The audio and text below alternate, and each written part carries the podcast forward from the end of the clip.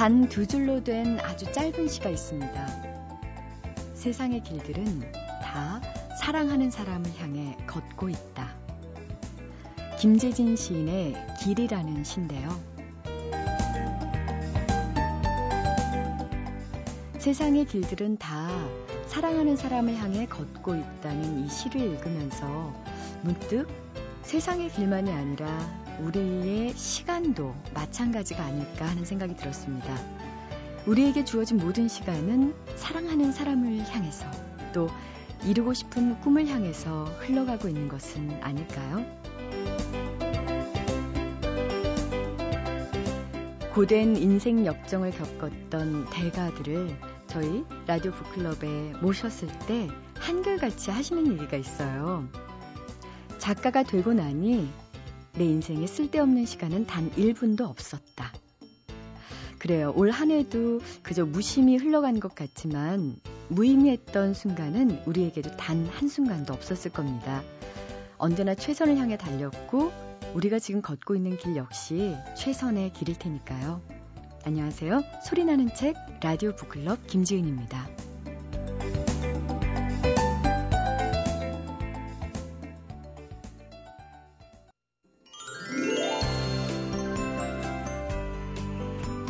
이불 밖으로 나오기 참 점점 두려워지는 계절입니다. 아침에 눈을 뜨긴 떴는데요. 바로 못 일어나고 이불 속으로 자꾸만 파고들게 됩니다. 하지만 이불 속에서 들어서도 귀에 쏙쏙 들어올 만큼 멋진 책 한 권. 오늘도 책마을 소식에서 만나봅니다. 세종대학교 만화 애니메이션 학과의 한창완 교수님 나오셨습니다. 안녕하세요. 안녕하세요. 만난 지 얼마 됐는데 아직까지 그 이름을 헷갈렸어요. 네네. 아나운서도 발음이 조금 셀 때가 있어요. 죄송합니다. 네. 제가 아니, 한 번씩 긴장시키는 거 있나 봐요. 그죠? 네. 실제로 겨울이 되면요. 네. 정말 네. 아침잠이 는다는 얘기도 있는데 한 교수님은 어떠세요? 아, 아침잠이 저는요. 겨울 되면 좋은 게 해가 안 떴는데 제가 일어나서 활동할 수 있다는 게 너무 좋습니다. 아, 그래요? 네. 여름에는 좀 화가 나요. 새벽에 일찍 일어나도 해가 있어서 일찍 일어나는 느낌이 없잖아요. 아, 그렇죠. 네, 근데 겨울에는 일찍 일어나면 정말 일찍 일어나는 느낌이 있어요. 아, 내가 뭔가 좀 부지런히 그렇죠. 일을 하는구나. 네. 어. 같은 시간이어도 겨울은 그게 기분이 좋습니다. 네. 네. 자, 오늘 소개해 주실 책은 조지 오웰 에세이 나는 왜 쓰는가 라는 어. 책입니다. 조지 오웰 유명한 분이죠. 혹시 동물농장 그렇습니다. 그렇습니다. 네. 네, 이제 이분이 정말 어떤 우리 그 김훈 작가도 어 그 밥벌이로 글을 쓰는 예, 밥벌이 지경, 지경 그런 말을 예. 한 적이 있지 않습니까? 본인도 가족들을 부양하기 위해서 글을 씁니다. 조지 오레 예, 조지 오웰. 예, 그렇습니다. 그래서 글을 평생 썼거든요. 근데 그 글을 어떻게 썼는가에 대해서 자기 일생을 통해서 많은 글을 썼는데 그 글 중에서 대표적인 에세이만을 모아서 편집한 책입니다. 아. 그러니까 조지 오웰이 인생을 살면서 다양한 경험을 했어요. 저도 이 책 보고 알았는데 음. 그 다양한 경험을 하면서 아 이 사람이 이 정도의 경험을 했기 때문에 동물농장 같은 글이 나왔겠구나. 그래요? 라는 과정을 우리에게 이해하게끔 만드는 책입니다. 네. 어, 이분이 어, 영국의 작가 저널리스트다 이렇게 돼 있는데 1903년생입니다. 인도 아편국 관리였던 아버지가 인도에서 근무하시다가 인도에서 태어났어요.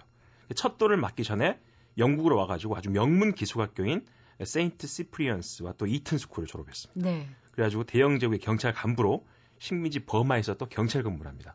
키가 무척 큰 분이에요. 조지 오웰이 경찰이었고요. 예, 예. 그때 이미 자기 마음 속에는 너무 그 식민지 국민들과 자기와 이 그 아주 힘든 싸움이죠. 그렇죠. 그런 느낌이 또 글에 나와 있습니다.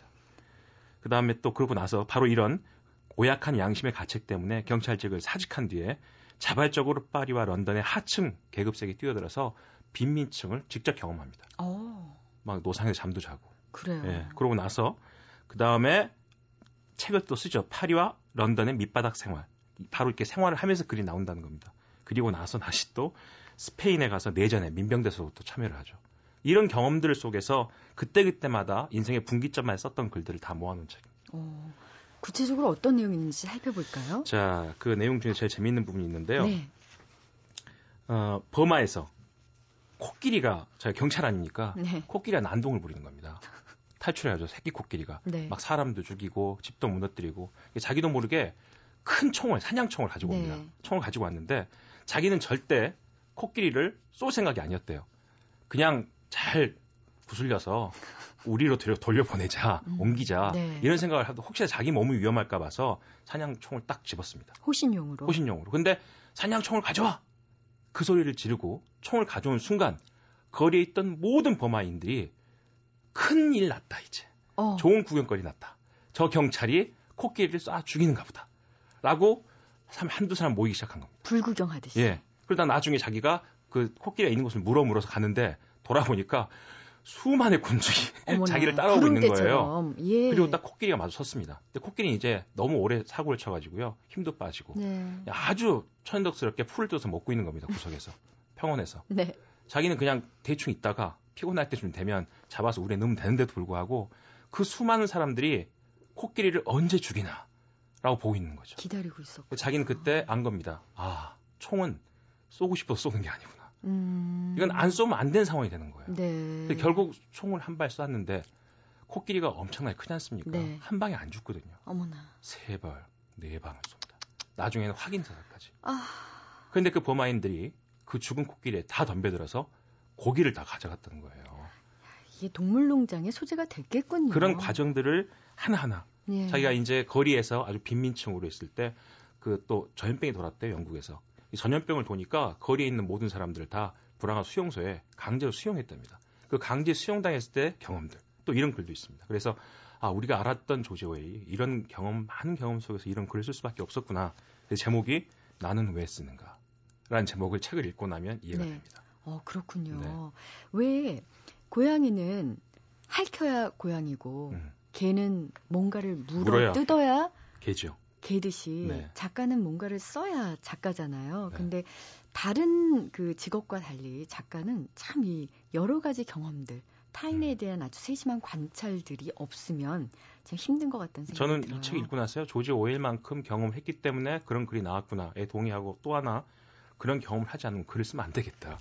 라는 생각도 할 정도로 아. 네. 글이 살아있습니다. 그렇군요. 네. 조지 오웰 에세이 나는 왜 쓰는가 오늘 한창환 교수님의 추천작이었습니다. 다음 주에 또 건강한 모습으로 다시 뵐게요. 네, 감사합니다.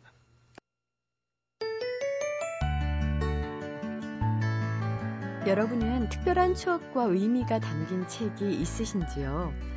오늘 나를 사로잡은 책에서 만나볼 한현주 씨는요, 가족과 함께했던 뜻깊은 여행의 추억이 스며있는 책을 골라주셨습니다. 한 9년 전쯤 한현주 씨 남편의 건강이 아주 안 좋았다 그래요. 그래서 자연을 가까이 하는 여행도 많이 다니고 아이들에게 도움이 될 만한 문화 유적지도 많이 돌아봤다고 하는데요. 바로 그때 길라잡이가 됐던 책 한 권이 있었다고 합니다. 제가 소개할 책은 유홍준님의 나의 문화 유산 답사기인데요. 역사적인 의미가 분명한 명백한 유적지뿐만이 아니고 우리 일반인들은 그냥 스쳐 지나갈 수도 있는 평범하고 소박한 유적지조차도 답사하면서 문화재가 단순히 죽어 있는 유물이 아니고 우리 사냐에 지금도 살아 숨쉬고 있는 현재 우리와도 교감하고 있는 문화재라는 걸 친절하게 설명해주고 있는 책이에요. 사실 저희 가족에 환자가 있어요. 그래서 그 다른 여행 대열에 끼어서 왜 그 유쾌하고 떠들썩한 소풍 대열에 끼지 못했을 때 저희 가족이 환자를 데리고 음, 여행 준비를 하면서 왜 소박하게 준비할 때 저희한테 좋은 선생님이자 여행 안내인이 되었던 책이거든요. 이 책이 그래서 네 소개하기로 했습니다. 아유, 한현주 씨 목소리에 눈물이 많이 묻어 있습니다. 어, 그때의 여행 덕분일까요? 또 이 책 덕분일까요? 지금은 남편의 건강이 참 많이 좋아졌다 그래요. 다행이죠? 게다가 가족과 함께 여행하면서 가족 간의 관계도 더 돈독해졌고 또 화목해졌다고 하니까 여행의 안내자 역할을 톡톡히 했던 이 유홍준 교수의 나의 문화유산 답사기가 한현준 씨한테는 또 그 가족에게는 더 애틋하게 다가오는 책일 것 같습니다. 나의 문화유산 답사기를 읽으면서 가장 기억에 남는 문장 바로 이 문장이었다고 합니다. 미술사를 전공으로 삼은 이후 내가 주위 사람들로부터 가장 많이 받은 질문은 어떻게 하면 미술에 대한 안목을 갖출 수 있느냐는 것이었다. 이 막연한 물음에 대하여 내가 대답할 수 있는 최선의 묘책은 인간은 아는 만큼 느낄 뿐이며 느낀 만큼 보인다는 것이었다. 예술을 비롯한 문화미란 아무런 노력 없이 획득되는 것이 아니기 때문이다. 그러면 그것을 아는 비결은 따로 없을까? 이에 대하여 나는 조선시대 한 문인의 글 속에서 훌륭한 모범 답안을 구해둔 것이 있다.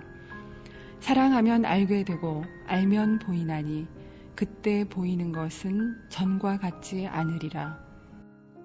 네. 정말 아는 만큼 보인다라는 이 진리를 우리 한현주 씨도 여행을 통해서 몸소 깨달으셨던 것 같습니다. 아무리 같은 장소라고 해도요, 나의 문화유산 답사기를 읽지 않고 갔을 때와 나중에 읽고 다시 갔을 때는 정말 다른 경험을 할 수 있었다고 하시더라고요. 유적지가 그냥 죽어 있는 옛 것이 아니라 지금도 우리가 늘 느낄 수 있는 살아있는 생생한 현장으로 보이셨다고요. 한현주 씨가 그때의 경험도 덧붙여 주셨습니다. 그 영주 부석사하고 남양의 소세원은 여러 번 갔었고요. 안동 하회마을의 병산서원도 굉장히 기억에 남는 장소예요. 이 책을 읽지 않았더라면 그 문화재, 그 유적지가 갖고 있는 의미가 충분하게 저한테 전달이 되지 않았을 거라고 생각을 하거든요. 그래서 책을 읽기 전에 갔 던 유적지를 이 책을 읽고 아이들이랑 같이 읽고 자료를 준비하고 또 책을 가지고 떠나요. 여행을 가서 정말로 그 책에 써 있는 대로 그 문살이 그렇게 되어 있는지 탑이 그렇게 되어 있는지 확인하고 있으면 저쪽에도 비슷하게 이 책을 가지고 같은 장소에서 또 책을 들추면서 확인하고 계시더라고요. 그래서 좋은 선생님의 좋은 설명을 직접 듣는 게 가장 좋은 어, 답사겠지만 그럴 기회를 놓쳤을 때는 이 책이 충분하게 훌륭한 선생님이자 안내인이 된다고 할 수가 있어요. MBC 라디오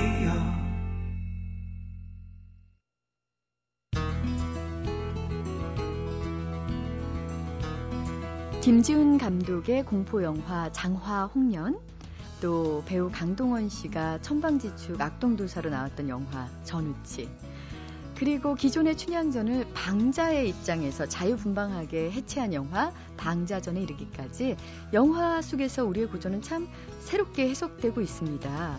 근데 그런 것에 비해서요, 교과서나 문헌 속에서의 우리 고전은 여전히 권선징악이라는 어, 좀 하나의 주제에 아직도 묶여 있는 것이 아닌가라는 생각이 드는데요. 어, 그래서 고전은 더 이상 잘 읽히지 않는 그런 책이 되고 있습니다.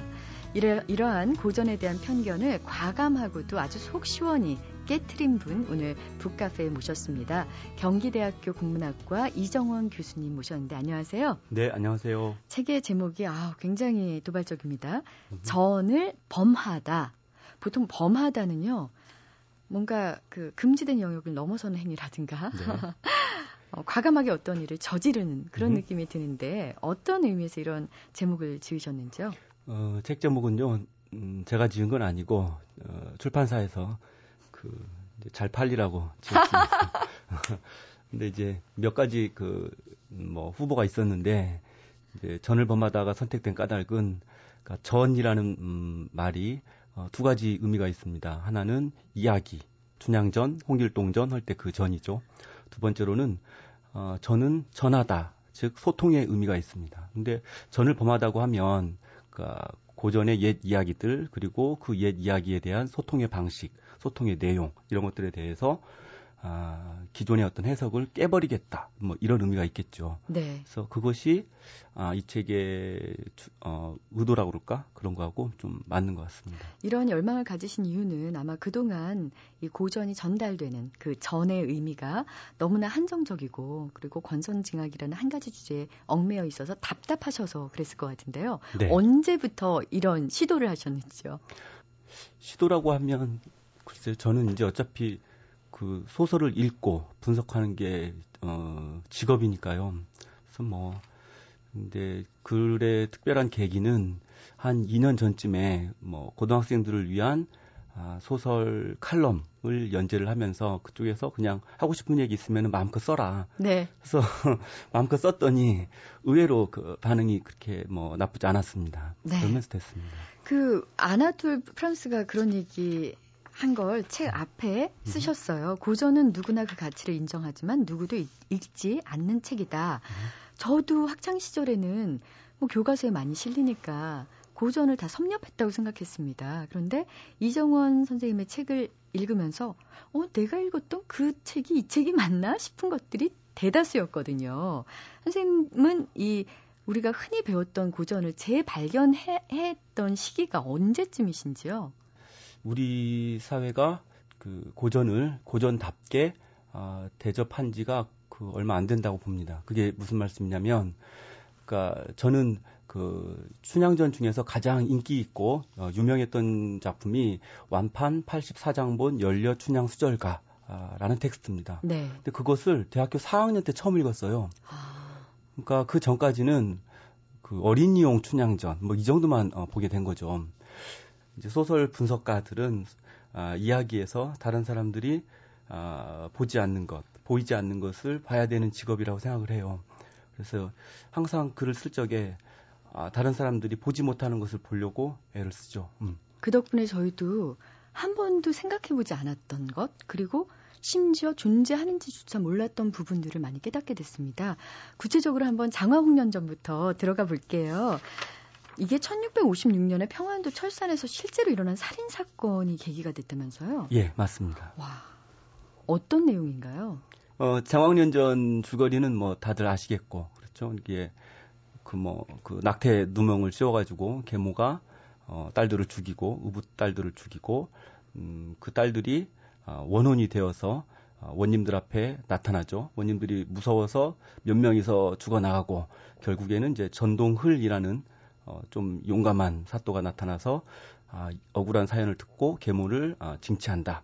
그랬더니 그 뒤에는 좀 그 버전 다른 게 두 가지가 있는데요. 하나는 그러고 나서 장황년이 다시 아, 환생하는 경우도 있고 아니면 그냥 그걸로 이제 끝나는 경우도 있습니다. 근데 저는 이 이야기에서 대부분은 이제 그 원혼의 억울한 사연을 무사히 해결했다. 뭐 이런 정도로 해서 이야기를 어, 해석을 하는데 제가 봤을 때는 그, 이 이야기는 가부장제 사회에서 정당화되는 아버지의 성욕, 그리고 그 성욕을 해소하는 과정에서 필연적으로 빚어질 수밖에 없는 갈등에 대한 이야기라고 저는 생각을 해요. 네. 그래서 그 갈등을 실은 진짜 주범은 아버지의 욕망 또는 아버지의 욕망을 정당화하는 사회 제도가 이제 진짜 진범인데 그렇지 않고 아 흉악하고 사특한 어, 계모 에게 이제 돌려버린다는 것이죠. 그래서 어떻게 보면 어, 장화홍련이 이제 이야기에서는 희생양이지만 그 이야기가 만들어지고 유포되는 전체 과정에서 보자면 계모야말로 진짜 어, 희생양은 아닐까 이런 생각을 합니다. 저도 계모는 항상 악독한 역할을 맡잖아요 고전에서. 네. 근데 항상 궁금했던 게 왜 계모는 다 이렇게 추녀일까? 네. 아주 험악한 인상에 음흠. 성정도 굉장히 못된 사람으로 음흠. 많이 묘사가 되는데 이유가 어디에 있다고 보십니까? 이유는 이제 그 소설을 읽는 사람들은 대부분 이제 결혼하지 않았거나 이미 결혼해서 지금 첫 번째 부인으로 살아가고 있는 이제 아녀자들이 되겠죠. 그 사람들 입장에서 봤을 때는 이제 자기가 죽고 나면 남편은 뭐 거의 뭐 확실하죠. 후처를 드리는. 그렇죠. 후처를 드리겠고 그 후처가 어, 좋게 보일 리 없겠죠. 아. 어, 그래서 이제 어, 계모를 흉악, 흉측하게 만들어내는데 생긴 새를 보면 거의 현실성이 없어요. 예, 네, 그러니까 뭐 얼굴은 곰보고, 뭐 그다음에 막 얼굴은 뭐, 얼근 자국이 네네네, 좀 있고, 그렇죠. 뭐 목소리는 무슨 승냥이 소리가 나고, 어, 저 뭐 저 곱사등이에다가 뭐 이런데 그 아버지가 실은 그 죽은 아내한테서 저 물려받은 재산이 꽤 많거든요. 그래서 나중에 그 계모 또 죽고 나서는 세 번째로 결혼할 때는 18살짜리 아주 이쁜 그 애랑 결혼을 해요. 그런 거 보면 두 번째 부인을 그렇게 엉터리 그런 이상한 괴물하고 결혼한다는 게 실은 말이 안 되는 거죠. 근데 그럼에도 불구하고 그렇게 했던 것은 이제 계모를 향한 또는 후처를 향한 전처들의 시기심, 뭐 질투 뭐 이런 게 있겠죠. 근데 이것은 이제 심리적인 배경이고 서사 내부에서는 이제 또 다른 요인들이 어, 있게 됩니다. 즉 어, 후처를 그런 괴물로 만들어야만 아버지가 아, 후처한테 정을 안 붙이고 전처 자식들한테 정을 계속 붙일 것이다. 이게 말이 되는 거고 다른 한편으로 이야기가 계속 전개되는 과정에서 보면 계모는 못생긴 여자라기보다는 흉악한 여자, 즉 이제 무서운 여자, 그, 그러니까 도저히 벗어날 수 없는 음모를 꾸미는 여자 어, 그런 식으로 이제 전개가 되는데 아마도 그렇게 무서운 여자, 공포스러운 계모에 대한 형상은 아, 가부장제 사회가 아, 사회 구성원들한테 그 암암리에 저 자아내는 어떤 불안, 공포 이런 심리가 형상화된 건 아닐까 생각을 합니다. 네, 어, 학교 교육에서 그렇게 어린이 문고용으로 많이 나왔었고 그리고 정말 중요한 부분은 많이 빠지고 나왔던 경우가 많았는데요. 이 심청전도 지금 생각하니까 참 잔인한 소설 중에 하나였던 것 같아요. 이때 인당수에 뛰어든 심청의 나이가 15살. 아, 세상에. 음. 그 어느 부모가 15살 딸을 인당수에 몸을 던지게 놔뒀을까요? 아무도 그렇게 안 하겠죠. 네. 그리고 실은 심청이도 그걸 알았죠. 그러니까 자기가 아, 죽는다고 해서 그 아버지가 정말로 어, 눈을 뜰까? 의심했죠. 그렇죠. 의심했죠. 그리고 만약에 서로 눈을 뜬다 한들 그것이 아버지에게 진정한 행복일까? 음. 아, 의심했죠. 근데 그런 의심들이 아, 작품에 보면은 꼼꼼하게 나와 있는데 실은 그런 것들을 싹 이제 뭉개버리고 어, 이제 갸륵한 효녀라는 둥 이렇게 말을 하는 것은 좀 아, 폭력적이다고 이제 보는 거죠. 음. 그 배경은 어디에 있을까요? 이것도 하나의 공동체의 이념이 어, 만든 타살일. 수 있는데 어떤 이념이 있었던 걸까요? 아마도 이제 그 이제 조선 사회가 효를 아주 중요한 사회 규범으로 어, 숭배를 하면서 이것이 빚어내는 필연적인 갈등들, 어, 뭐 개인들 간의 어떤 문제 이런 것들을 해소하기 위해서는 효를 행하는 것, 그것이 자기에게 어떤 희생이 있다 할지라도 행하는 것이 매우 숭고하다라는 어떤 그 선전을 해야만 했겠죠. 아마 그런 배경 속에서 이루어지지 않았을까 싶습니다. 네. 어, 선생님이 쓰신 책 전을 범하다 중에 심청전 얘기 나누고 있는데요. 이 중에서 저 충격 좀 받은. 어, 대목이 있는데요. 그 동네 사람들한테 젖동량을 해서 신봉사가 우리 심청이를 키워내는 거잖아요. 네. 그래서 저는 어릴 때 아, 참 동네 사람들이 참 그 마음이 착하구나, 갸륵하구나 이런 생각을 했었는데 어, 이정원 선생님께서는 어떻게 보면 유사 어머니, 음. 유사 부모의 노릇을 온 동네 사람들이 했고, 그리고 심청이가 인당수에 뛰어드는 그 순간에 그, 그 진짜 엄마로서가 아니라 이념적인 엄마로서 그걸 외면했다는 거. 그 굉장히 충격을 받았습니다. 저는 음. 이런 점을 언제 음, 어떤 대목에서 가장 강력하게 느끼셨는지요? 어, 저는 심청이가 이제 인당수에 빠지는 대목이어서요. 네. 근데 그 대목이 실은 이제 어, 두 가지 버전이 있습니다. 하나 한 버전은 심청이가 이제 이제 어, 배가 인당수에 가자 파도가 크게 일고 그러자 뱃사람들이 제사를 드리고 심청이한테 이제 물에 들라 그러죠. 그랬더니 심청이가 우연하게 네. 하, 아버지 계신 쪽에 절하고 그다음에 그, 그, 그 어, 뱃사람들하고 악수 딱 하고 하, 우리 아버지 어, 잘 부탁드립니다. 그래서 하늘 향해서 아버지를 이제 어, 축원을 하고 탁 우연하게 물에 풍 빠져드는 그런 버전이 하나 있고 네. 다른 버전은 심청이가 물에 들라 그랬더니 바들바들 떨어요. 어. 어, 이제 죽기 싫어가지고 어, 죽는 걸 좋아하는 사람이 누가 있겠습니까? 그러니까 이제 바들바들 떨 떨다가 어쩔 수 없이 뭐 아이고 나 죽네 이러면서 그 푸른 물결을 보기가 싫으니까 어, 치마폭을 막 뒤집어 쓰고 그렇게 이제 뛰어드는데 어떤 소설을 보면 그 첫 번째는 그렇게 바들바들 떨다가 이제 뛰어드는 장면을 먼저 말을 해준 다음에 아 이래 가지고서는 효녀 심청이라고 할 수 있겠느냐 네. 그러면서 뒷 버전 그러니까 좀 의연하게 탁 이제 어, 인사하고 이렇게 뛰어드는 그 심청의 죽음을 다시 제시를 해주는 거죠. 근데 저는 그 장면이 너무나 그 잔인하다고 보여요. 그러니까 네. 왜냐하면 태어나는 거야 뭐 자기가 태어나고 싶어서 태어나는 게 아니고 하나님이 전제합니까 뭐 태어난다고 쳐도 죽는 건 정말 굉장히 개인적이고 사적인 체험이잖아요. 근데 그 체험조차도 자기 것으로 허락을 안 하는 거죠. 그렇죠? 아, 이렇게 죽어서는 안 돼. 넌 이렇게 죽어야 돼. 그런 거가 너무나 이제 그 어떤 한 개인의 죽음의 죽음, 그 죽음에 대한 어떤 존엄, 마저도 허락하지 않는 이념의 공세가 발견이 된다는 거죠. 음. 너무나 잔인하고 아, 슬프기도 하고 네. 그런 것 같습니다. 그러게 말이에요. 뭐 예를 들어서 그 인당수에 물에, 물에 빠지면 음, 신봉사의 눈이 뜨겠고요. 그 다음에 남경 뱃사람들도 이제 진노한 용왕이 바다를 잔잔하게 할 테니까 이익이 있을 거고. 음. 뭐 그렇지만 유일하게 여기서 아무것도 얻지 못하고 오로지 죽음만 맞게 되는 게 심청이잖아요. 네. 그렇게 생각하니까 참 잔인하기 이를 음. 데 없는 그런 소설이 아닌가 싶습니다. 반면에 장기전은 참 재미있게 다시 읽었습니다. 내용을 좀 소개해 주세요. 어, 그 장기라 하면 그 숙광을 얘기하는 네, 거죠. 그렇죠.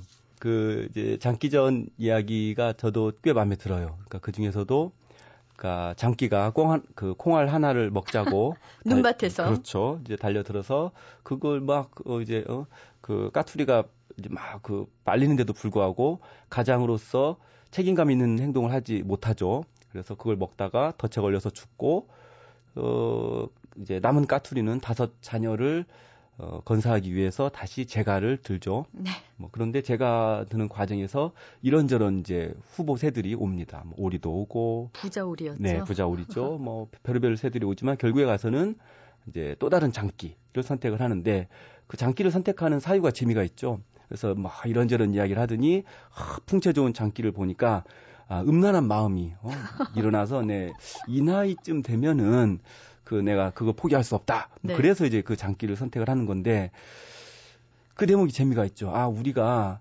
항상 엄마라는 존재는 자식들 건사하고 도시락 싸고 다리미질하고 빨래하고 그러면서 아이들한테 막 어? 김장 그 맛있는 거 담그는 것이 인생의 가장 큰 즐거움으로만 알았는데 실은 그런 엄마 역할이라는 공적인 모습 말고 여자로서 개인으로서 은밀한 사생활이 있었다는 것이 그 장면에서 노출이 되고 그것이야말로 아, 장기라는 한 개인에게 어, 새로운 배우자를 선택하는 하게 하는 가장 중요한 계기였다는 게 저로서는 너무너무 재밌었습니다. 음. 음, 이거는 어떤 다른 사회가 만들어 놓은 기준이 아니라 본인의 욕망에 굉장히 충실한. 그렇죠. 음. 그래서 까투리의 사생활에 대해서 저도 많이 음. 생각을 해봤는데요.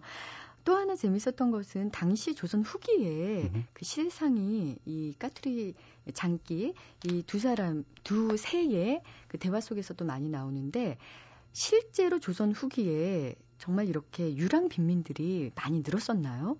네, 맞습니다. 그러니까 아, 18, 19세기 들어서면서 밀란이 매우 어 이제 뭐 확대가 되고 빈번하게 일어났던 것들도 그런 유랑 빈민들 의 어떤 뭐랄까 사회적인 욕망이 그 투영되어서 빈번하게 일어났던 사건 같습니다. 네. 참고로 아마 어, 장기전 말고 그런 유랑민의 비애를 다룬 또 다른 작품이 있다면 우리가 알고 있는 병강세가 있습니다. 예, 예. 그러니까 그 병강세가를 얼마 전에도 무슨 저 저 그 비슷한 영화가 하나 나온 걸로 알고 있는데요. 보면 이제 막 성적인 측면만 그 과장해서 그 이제 뭐, 뭐 이야기를 만들어내는데 실은 대단히 슬프고 어떻게 보면 아, 포스트 모던한 작품이기도 합니다. 그러니까 앞부분에서 이제 뭐 옥녀하고 병광세하고 어, 만나서 질판하게 정사를 치르는 것까지만 사람들한테 알려져 있는데 그 뒷부분에 이제 생활들은 그들이 공동체에서 쫓겨나서 지리산으로 들어가고 거기에서도 먹고 살기가 힘드니까 장승을 패서 집을 대피다가 장승 동팅하나서 병광세가 죽고 그런 병광세를 장례를 치르기 위해서 또 옥녀가 문 남자들을 다 만나면서 사정을 하고 그러면서 이제 이야기가 전개가 됩니다. 근데 네. 이제 쫓겨나는 사람들에 대한 이야기죠. 음. 그렇군요. 저 토끼전도 참 재밌게 읽었는데요. 한 부분을 좀 소개하고 싶은 부분이 있었어요. 네. 거북이한테 얘기하잖아요. 네. 너의 충성이 지극하기로 서니 병등 용왕을 살리자고 성한 토끼 나 죽으랴. 네. 굉장히 솔직 담백해요. 네, 맞습니다. 예. 그 별주부전으로 많이 알고 있었는데요. 이 토끼전에서 음, 실제로 어린아이들은 절대 볼 수 없는 그런 부분이 있더군요. 네. 예, 좀 소개해 주세요.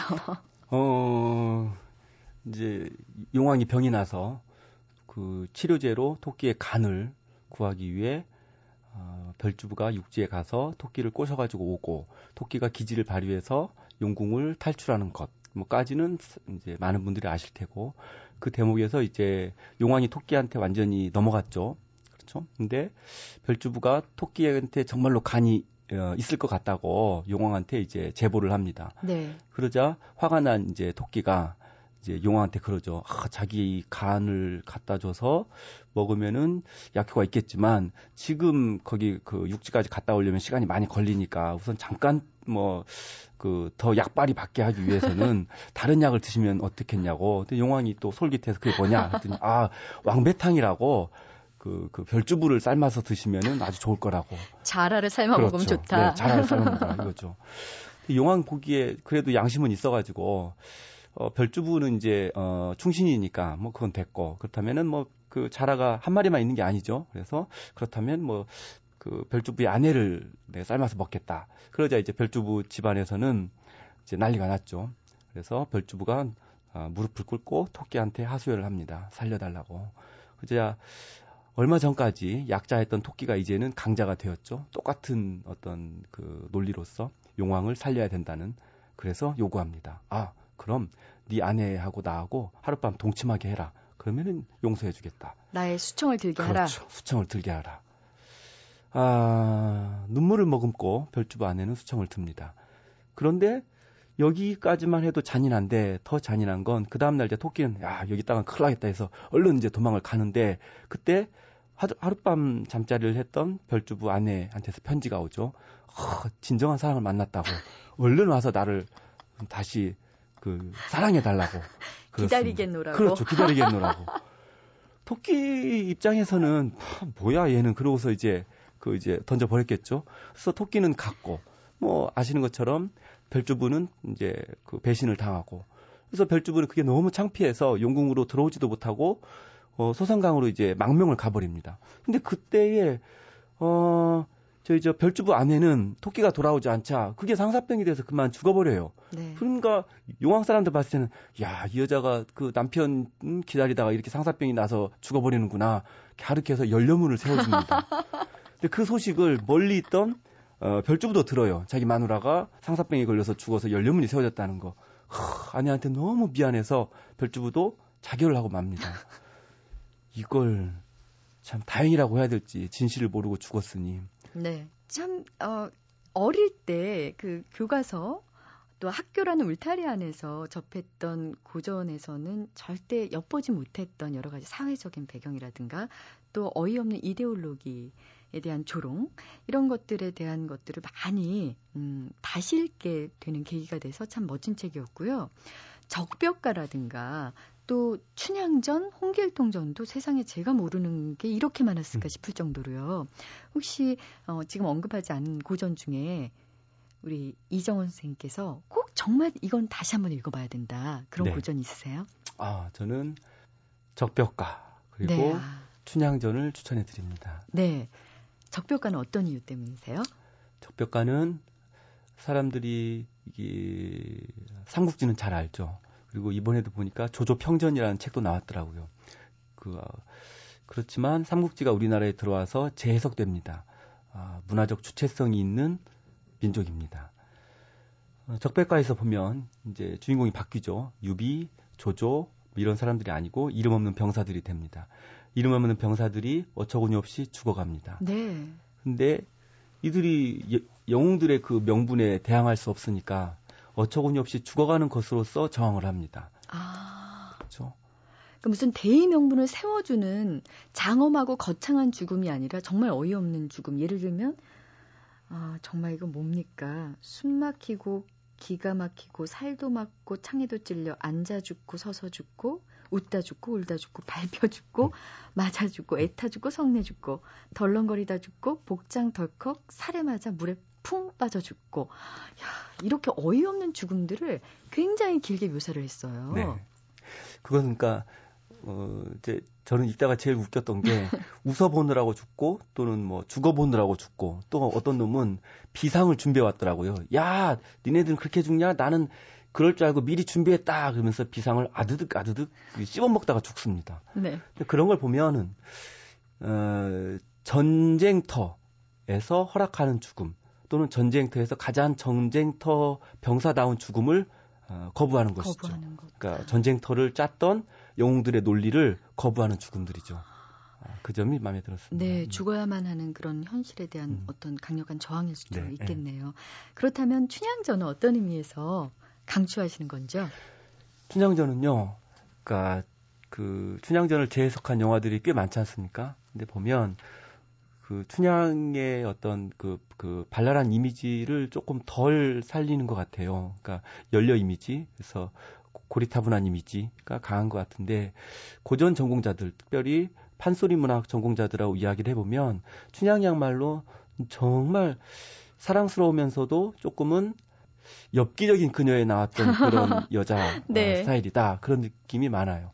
그러니까 돈 벌기 위해서 영업 전략으로 가서 이제 그네를 뛰죠. 그래서 하나 꼬시고 나서는 아 이게 어느 순간에 이게 아닌 것 같거든요. 그렇죠? 하다 보니까 아닌 것 같아요. 네. 그래서 이제 뭐 이제 뭐 바락바락 악을 쓰면서 대들기도 하고 두들겨 맞기도 하고 이제 그런 모습들이 실은 여러 이미지가 겹쳐지는데 한편으로는 사랑밖에 난 몰라 그런 이미지도 있고 다른 한편으로는 남자를 요리하는 무슨 빰무빠탈적인 측면도 있고 다른 한편으로는 그 아주 그 어, 춤과 노래 예능에 능한 어떤 고독한 여자의 면모도 있고 그래서 그 그러한 어떤 다중성이 어, 매력적인 것 같습니다. 네. 이렇게 전을 범하다라는 이 책을 통해서요. 저는 정말 학교 졸업 이후 그것도 중고등학교 졸업 이후 처음으로 고전을 한번 다시 읽어봐야겠다라는 생각이 들었는데요. 학교 교육이 좀 바뀌어야 될 것 같다는 생각이 들었거든요. 어떤 식으로 바뀌면 고전을 좀 제대로 읽고 사회에 나올 수 있을까요?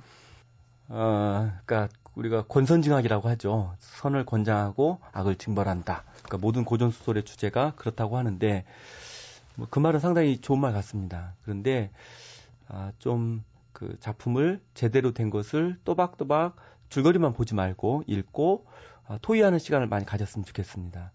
그러니까 가령 어, 춘향전에서 선은 과연 뭘까? 아, 춘향전에서 선이 아, 그 이루어지는 방식은 현실적인가?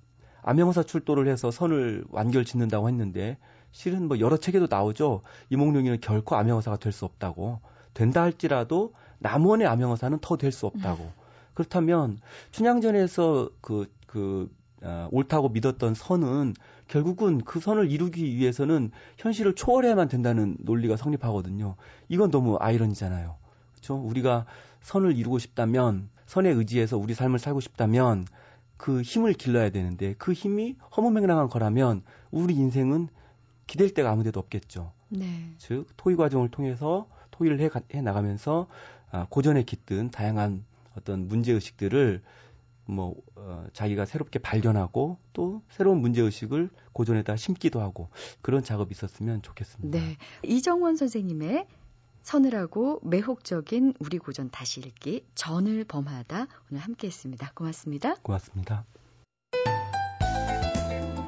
영국 옥스퍼드 대학 출판부가요 현대인들이 가장 많이 쓰는 명사를 조사했더니 자 과연 1위가 뭐였을까요?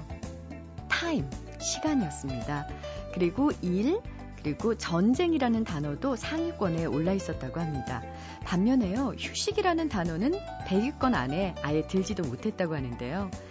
우리의 일상이 그렇게 시간과 일에 쫓기면서 전쟁 같은 하루하루를 보내고 있다는 증거는 아니지요. 적어도 일요일만큼은요, 우리의 마음 사전에 휴식이라는 단어를 꼭 펼쳐놓으시길 바랍니다. 자, 지금까지 소리나는 책 라디오 북클럽이었고요. 저는 아나운서 김지은이었습니다.